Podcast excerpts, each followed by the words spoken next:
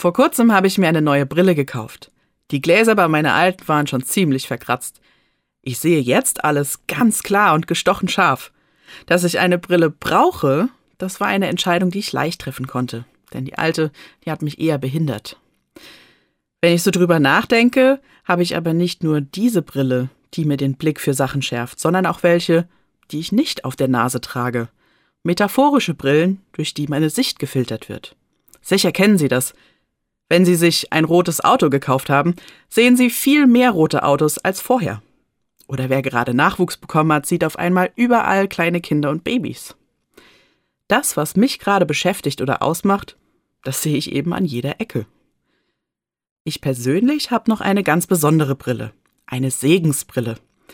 Die erlaubt mir bei allen schlimmen Nachrichten trotzdem immer wieder ein bisschen von Gottes Segen zu sehen. Es mögen vielleicht Kleinigkeiten sein, aber der Segen, den ich sehe, macht mein Leben bunt. Glitzernde Tautropfen auf dem Gras, ein Regenbogen am Himmel, Menschen, die beieinander sitzen und laut miteinander lachen, Kinder, die die Welt entdecken und staunen. Vielleicht probieren Sie, liebe Zuhörerinnen, lieber Zuhörer, diese Segensbrille auch mal aus?